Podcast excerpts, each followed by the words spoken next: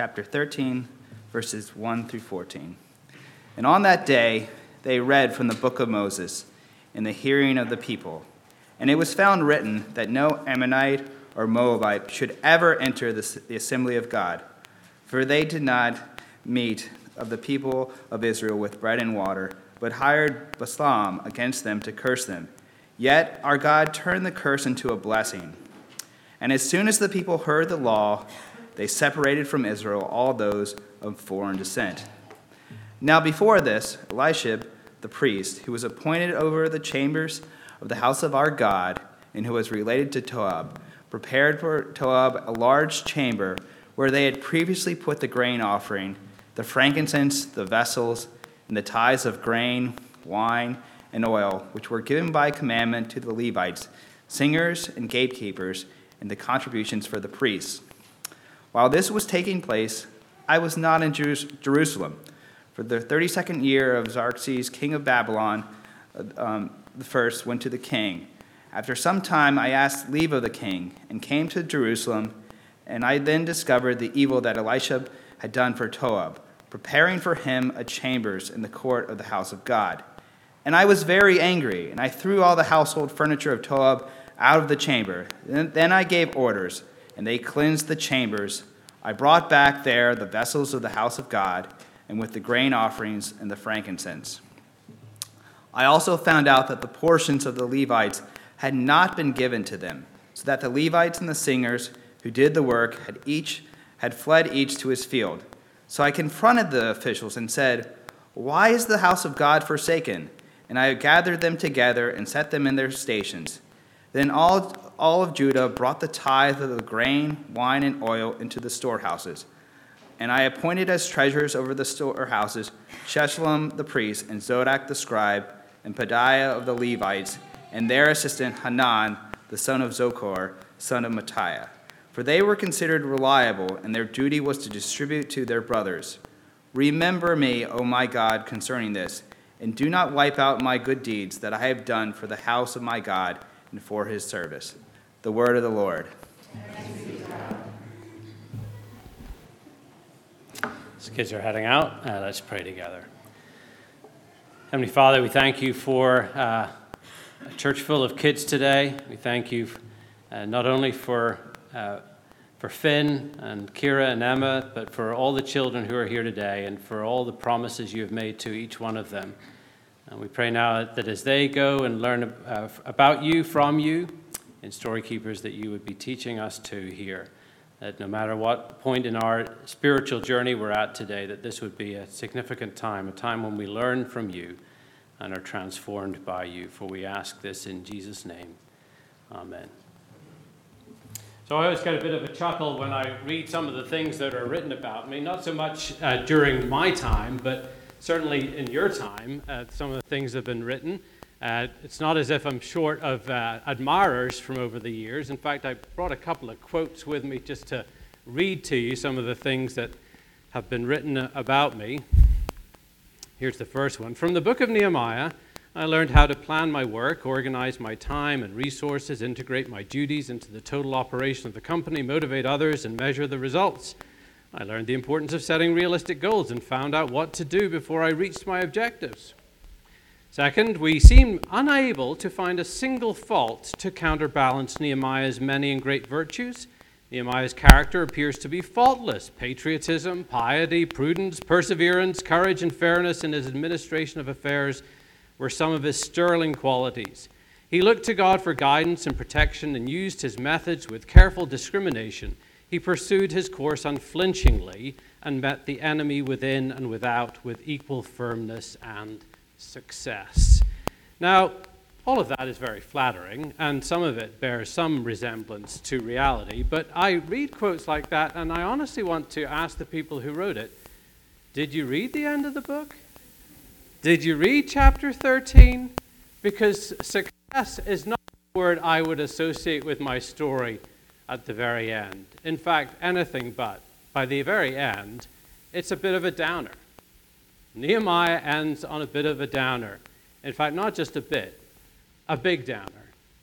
Just in case you're a little confused this morning, let me introduce myself. My name's Nehemiah. Never worn one of these before, but I figured, you know, suits a governor, wearing a bow tie. And I'm here to tell you a little bit about the end of the story, my end of the story, which is a, a bit of a downer. Some of you know what led up to this part of the story, uh, so let, but let me uh, tell the rest of you who maybe are a little bit unfamiliar with it. About 140 years before what uh, you've been reading in this book, uh, about 140 years before, the Babylonians had invaded Jerusalem and Judah and had ransacked it, destroyed it, and taken off the people into exile. Babylon. Babylonians then got defeated by the Persians. The Persians were ruled by King Cyrus, and Cyrus, after about 70 years, said he was going to let some of the people come home. So, first wave of people come back to Jerusalem. There was a second wave of people led by Ezra that came back. During that time, as I think you may know, I was serving as the cupbearer to King Artaxerxes in Persia, in the city of Susa. And while I was there, news came to me that despite these two waves of people going back, despite the rebuilding of the temple, the city really was in a really nasty mess. Bad trouble and shame were the words that were reported to me. And so, to make a short story even shorter, I heard, I came, I recruited, and we built. I asked the king if I could go back to Jerusalem. He said that was okay. I went, I recruited a whole army of people. We set them to work. We, we worked on the walls of the city, and after 52 days, despite the opposition of, of terrible men like Tobiah and Sanballat, you'll hear more about Tobiah in a few moments, despite all their opposition, we rebuilt the walls in 52 days. Some people have said, that would have been a great time to, as I think you would say, roll the credits. I mean, what a great success story. 52 days, walls rebuilt. But as you know, the story keeps going. It, it didn't end there. And the story kept going because I wasn't just interested in rebuilding walls, I wanted to rebuild a people. And so after the rebuilding the walls, Ezra and the Levites and myself called together this massive one day Bible study and we gather all the people together to read God's word. And as we read God's word, they rediscover who's got, who He is, His character, His nature, His love for them, His purpose for them. After that, we, we celebrated a whole month of festivals during the month of Tishri. At the end of those festivals, everyone could have gone home. They said, No, we want to stay an extra day in order to confess our sins to God, to recognize these areas where we failed Him. And out of that confession, then, in your chapter 10, they make this covenant with God, this commitment to God. And, and I want to tell you the four areas where they make the commitment because it's going to come up again in a minute. They say, okay, here are the areas where we failed and we want to do better now.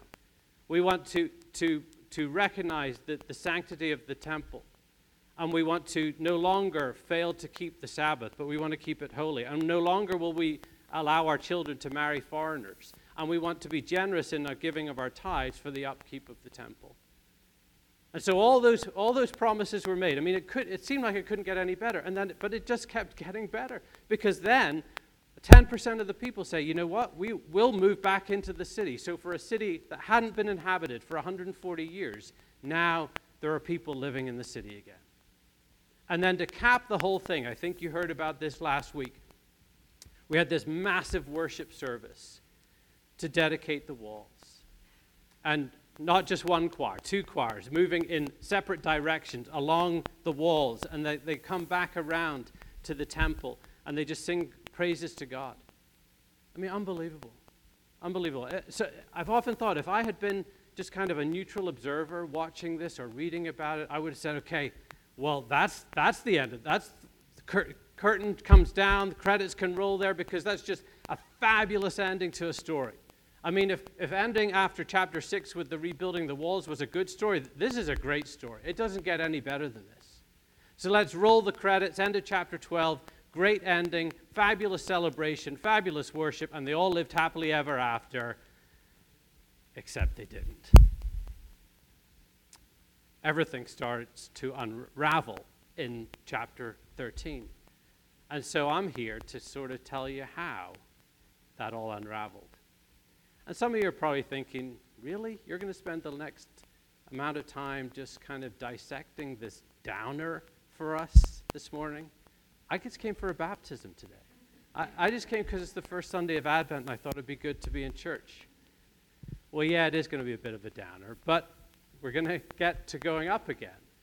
Because here's what I want you, if you remember nothing else of what I say today, here's what I want you to remember about my story. And it's this that God doesn't measure your life on the scale of success, but on the scale of faithfulness. Doesn't measure your life on the scale of success, He measures it on the scale of faithfulness. And I'm going to tell you how that panned out in my story in three steps. First of all, pledge is broken. Secondly, a prayer to remember. And thirdly, the promised solution. Pledge is broken, prayer to remember, and the promised solution. So the question is how did things go from such heights to then totally unraveling, like I just told you?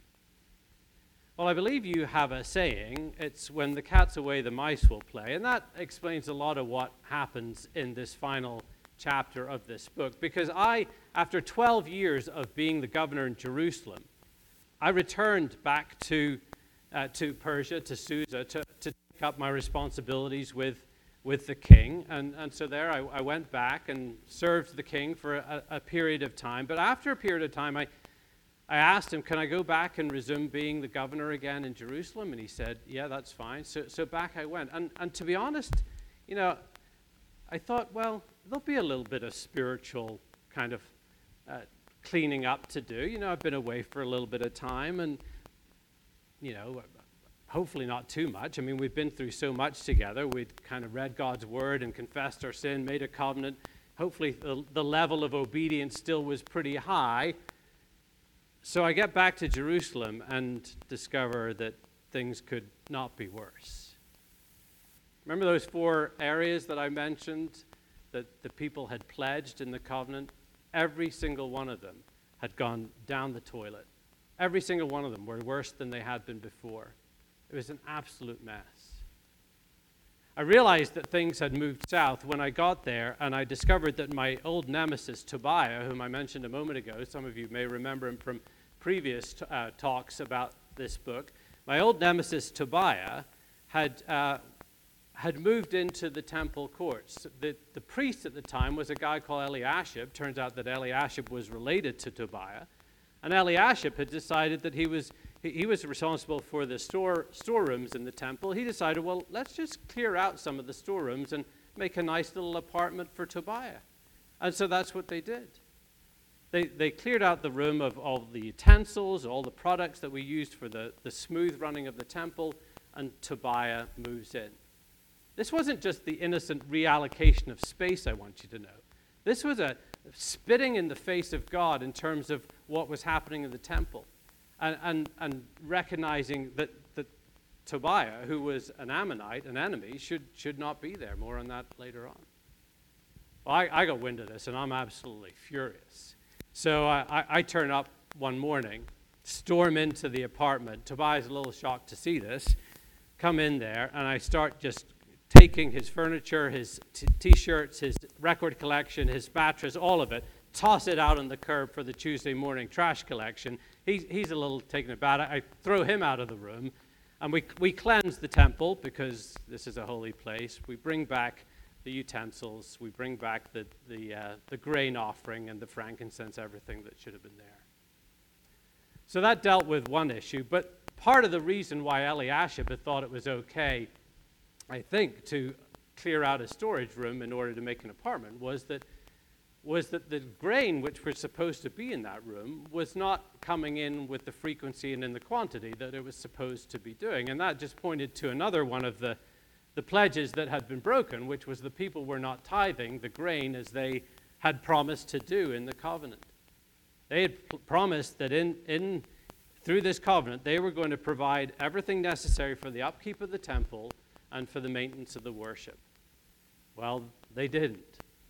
Turns out that they stopped giving. And so you had a situation where the Levites and the, the musicians in the temple had to give up, stop their assigned roles in, of ministry in the temple to return back to their, their land in, in the rural areas to start growing crops, or else they would starve. So, all these grand promises that had been made that we will not neglect the house of, the God, of God counted for nothing. All their great words of, of we, will, we will feed, we will feed the, the workers, the people who work in the temple, counted for nothing. So I gathered together various officials in the, in the, in the city and around the temple, and we kind of had a come to Jesus moment there. And I said, Look, we, we need to fix this. So, so we got some administrative things taken care of in order that the steps could be taken and, and things could improve a little bit. So there was the desecrating of the temple, there was the failure to pay the tithes, but that was just two of the broken pledges. The third had to do with the sanctity and the holiness of the Sabbath. Turns out, for the people, that profit was much more important than piety. And the problem on this front was twofold. One, the people were, were on the Sabbath coming in from Judah to, to the city, bringing their, their produce in order to sell on the Sabbath, continue to work on the Sabbath. Not only they were there, though, but some foreigners, the Tyrians, uh, would bring in their fish and other things to sell on the Sabbath. Apparently, everybody just decided, you know, the, the Sabbath really isn't that important. You know, why, why observe the Sabbath when you can make a decent extra amount of money on this day? You know, basically open all hours, open seven days a week. We'll just continue doing what we do every other day of the week. Well, I gathered together the nobles and I said, look, this isn't an economic issue. This is a theological issue. This is, you know, breaking the Sabbath like they're doing, like our forefathers had done, just brings down God's anger and wrath upon us the way it, it had with our ancestors. And so we decide, okay, well, words aren't going to be enough. We can't just say, okay, just stop this. We've, we've got to take some steps. So what we did was, before the next Sabbath came, we went and we closed up the gates at, at, at night time, just before the Sabbath, and we said, okay, these gates aren't going to be opened again until after the Sabbath. So that managed, we managed to keep the uh, traders out of the city. Well, some of them thought they'd get a little bit cute then, and they came and the, outside the walls, they'd set up their stand on the Sabbath with, with the hope that they would entice the people inside the city to come outside the city to buy their wares. Well, we got wind of these lollygaggers. We went out and spoke to them and said, Look, if you don't stop this, there are going to be consequences. And it must have been enough of a threat because they, they stopped and we were able to prevent that kind of trading going on. And from that point on, we had Levites set up at the gates every Sabbath so that no one could come in to do the trading. So the desecration of the temple, there was the failure to give the tithes, there was the failure to keep the Sabbath holy. Wasn't all, though, because the fourth one had to do with the marriage with foreigners, allowing the children to marry foreigners. Now, this, uh, this issue of foreigners actually related to my old friend Tobiah because the law said that you could not bring a foreigner into the house of God. And Tobiah, as I mentioned earlier, and as mentioned earlier in the book, was an Ammonite. The Ammonites, specifically, and the Moabites, were actually specifically prohibited from coming into the house of the Lord because of their opposition, what they'd done to the Israelites previously. So Tobiah had no right to be there, besides the fact that the, no one should be setting up an apartment in the temple. But the bigger issue here was, and a wider issue, was the allowing of your children to marry foreigners. Now, I always make a point when I'm talking to groups like yourselves to have a point of clarification here. Because this was not about ethnic purity. This was not a ban against interracial marriage for all times and all cultures. This issue had to do with something else. My concern here, my protest, and I admit, there was some hair pulling involved, as the text says, as I sought to deal with this issue. My issue was not with ethnic purity, it was with spiritual purity. The reason God had said you're not to marry foreigners was because the people of the lands worshiped other gods. This was about God protecting us from idolatry, protecting us from ourselves, that we would not marry people who worshiped other gods. You know, if, if those people were to, to uh, come to faith in, in God, in Yahweh, and then marry an Israelite, we would celebrate that. That was wonderful. Case in point, Ruth. Ruth was a Moabite. She marries Boaz, comes in and becomes part of the family tree of Jesus. But the bigger issue here was the, the problem that had to be addressed was, was that the interma- married, marrying people who were outside of the faith for this next generation was going to call, cause spiritual disaster. Because the fact was, at this point, half of the children who were living in Jerusalem were not, could not speak Hebrew. They were speaking the language of Ashdod. And therefore, and, which was not just a symptom of the problem, it was a threat. It meant that, that there was going to be continued erosion in terms of our own identity as God's people, in terms of how we thought, in terms of how we expressed ourselves. It also meant that, that there was going to be a lack of access to the very Word of God, written in Hebrew, which would just result in the paganization of the people. So that the mistakes, the errors of one generation could very quickly undo work of centuries. So, all this unraveling of the promises, all this breaking of the pledges, and I still like, people want to talk about the success of Nehemiah. Know, just as a quick aside for any of you who are here who might just wonder about the veracity of this story or any of the stories in the Bible, I, here's one thing to consider. You know, if, if the Bible had been written just as a piece of propaganda, a piece of spin, you know, fairy tales for people to make people feel good, this, this story would have finished in chapter 12. I mean, no one would have intentionally added this dismal downer of chapter 13 if it hadn't actually happened. But it's here because it did.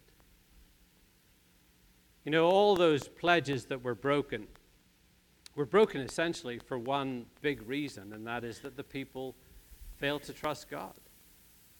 They weren't willing to trust God, and so they broke these laws. And this is where it relates to you a little bit because, you know, granted, when these laws came to you via the New Testament, they, uh, they had a fresh coat of paint on them as they were, but they still address issues that God really cares about significantly in your life.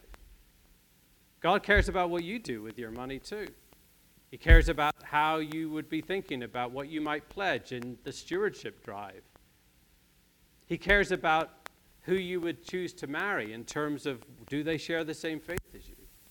He cares about the fact that he wants you to worship and rest on the Lord's day as a testimony to the fact that, that your work is not your idol. And he cares that you do all these things because you trust him.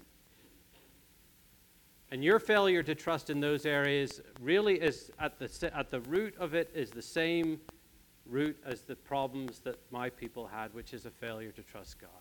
And because that was just across the board with the people in my day, I was furious. I was furious. One of your commentators puts it well. He said that if, if in my first visit I was a whirlwind, in my second visit I was all earthquake and fire, uh, towards this city that had decided during my absence just to have this comfortable compromise uh, with pagan nations. And that's exactly right.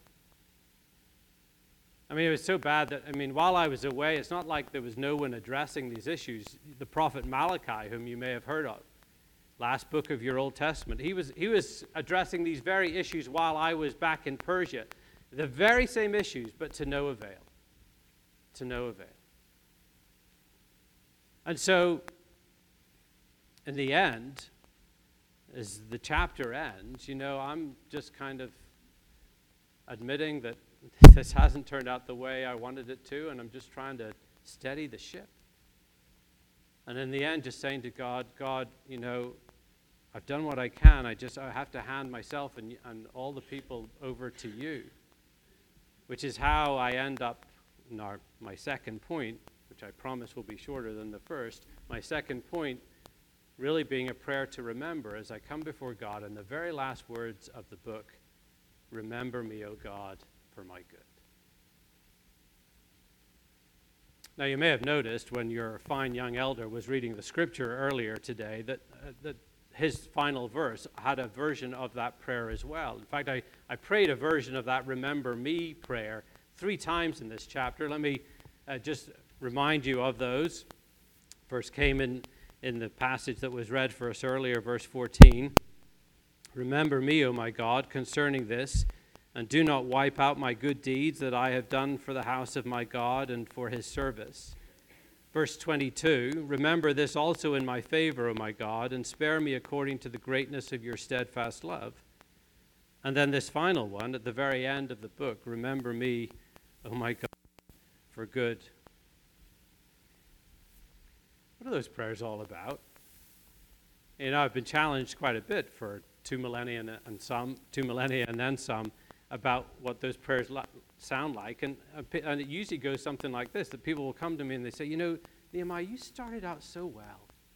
I mean, chapter one, that prayer in chapter one, that's on my mantelpiece. That's such a great prayer you have there. You know, praying to God that He would remember His promises, that if the people repent and if they be- obey God's commands, He will bring them back to Jerusalem. What a great prayer that is. What are these prayers? Because, Nehemiah, you know what these prayers sound like? They sound like you kind of saying, Well, remember me for what I've done. Remember me, and I don't really care what you do with the other people, but remember me. And I want to tell you that's not what was going on in these prayers. These prayers were not a pity party for me. These prayers actually were something very different.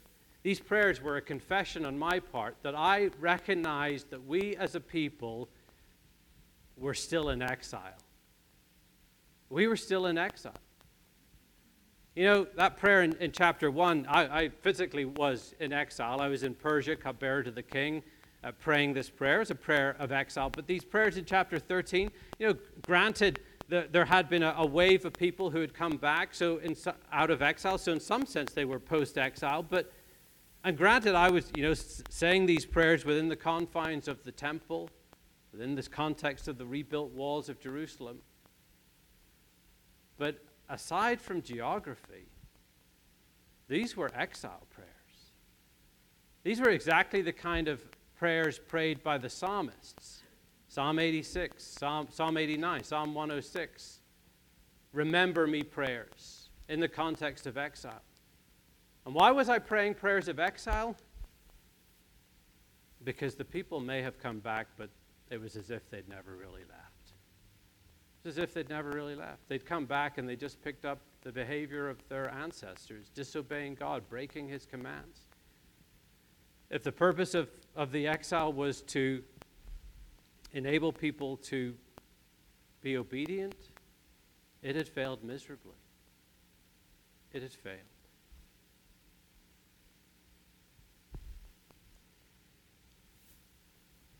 I'm not a young man anymore, so I'm going to check my notes.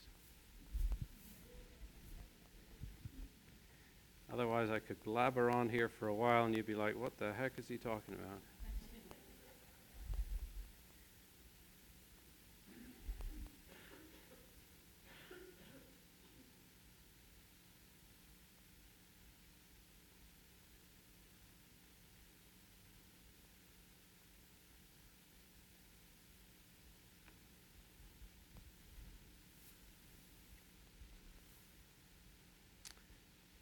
So it said, you know, being in exile, if you heard in those final words uh, a sense of desperation, a sense of tinge of tiredness, of sadness, you're absolutely right.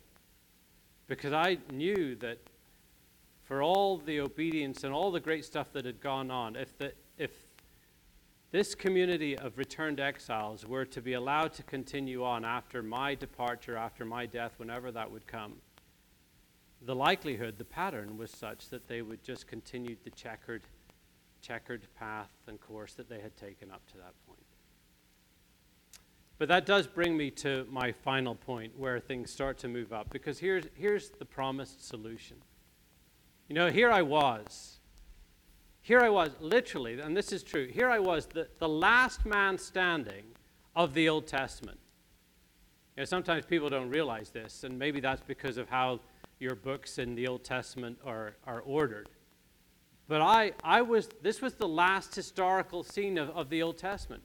I was the last man standing in, in sort of the grand arc of, of, the, of the story of the Old Testament, sort of with a, you can imagine a spotlight shining on one individual. Here's the last person. Please shut out the lights as you leave the room. That, that was me. The last act in Act 1. Had I been a success? Not if you success being the ability to see something through to the end and change happen. That hadn't happened at all. You know, sure, we'd rebuilt the walls, and the walls continued for quite a number of years after that. But, you know, the, the chinks that were appearing in the people in, in chapter 13 were just a sign that, in that regard, things had been, things had been a bit of a failure. But the important thing to remember, as I told you earlier, is that God doesn't measure your life on the scale of success, He measures it on the scale of faithfulness. And so when I would reflect back on, on my life in terms of that scale, then I'm here to tell you that success may be defined a little bit differently. Because as I look at my life, sure, I hadn't been lastingly successful in terms of bringing about change. But it was never really to be about me. It was never to be about me. I really was there just to whet the appetite of God's people for another leader who would come and be faithful and successful. That, of course, being the Messiah, being Jesus. You know, I could never change people's hearts. I could never usher in God's rule and reign, his kingdom. But this Messiah would come who would literally be the last man standing because he was the only person who lived a perfect life. He was the only person who never sinned or disobeyed. But you look at the end of his life, and it looked a little bit similar in that his life looked like a failure too at the end, not a success. Because at the end of his life, he's hanging on a cross, he's being ex- executed. He's crying out, My God, my God, why have you forsaken me? Just this sense of abandonment and aloneness. But the whole thing is that he was being faithful to God's call to do what he was to do in order to successfully pay for the sins of your in your life and in my life. And that's exactly what he did. He died on that cross. And then he rose to life, defeating death, and he ascended to the Father, and then he poured out the promised Spirit, the Spirit that was promised by the prophets, the Spirit that comes into your life. Get this, so that it, now you are enabled to do the things that the people in my day didn't do.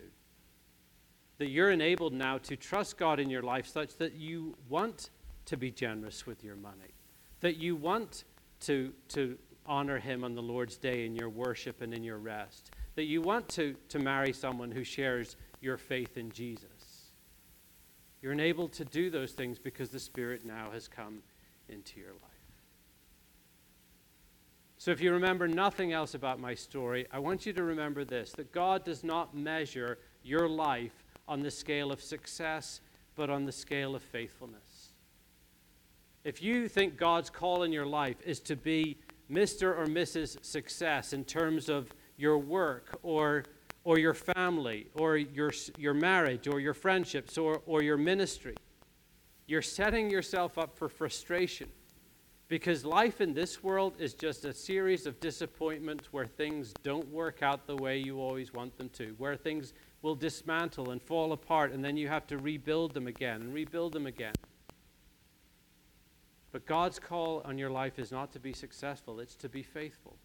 It's to be faithful in following Jesus and trusting in Him that one day in due time He will return and He will successfully rebuild all things the way they're supposed to be and make all things new. Make all things new. And along the way, you will see God demonstrate His power in wonderful ways, as I saw in my time. And at other times, you'll also be much more aware of your own weakness and failure. But in all those times, in those times of brokenness, you discover, as I discovered, that His strength is always enough. God's strength is always enough. So that in the end, success for God's people in this life is simply about being faithful to Him.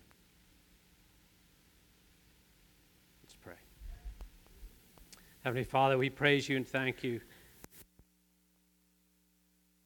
The results with you. We can leave all things in your hands. That you've just called us to be faithful to how you instruct us in your word, faithful in trusting in Jesus, faithful in the one who came into this world to do what Nehemiah couldn't do, to do what none of us could do. And so we thank you today for him. We thank you that you heard the cry that you would come, O Messiah. You would come into this world to rescue us, to pour out your Spirit so that we might be rescued out of our own exile as well. And we praise you and thank you in Jesus' name. Amen.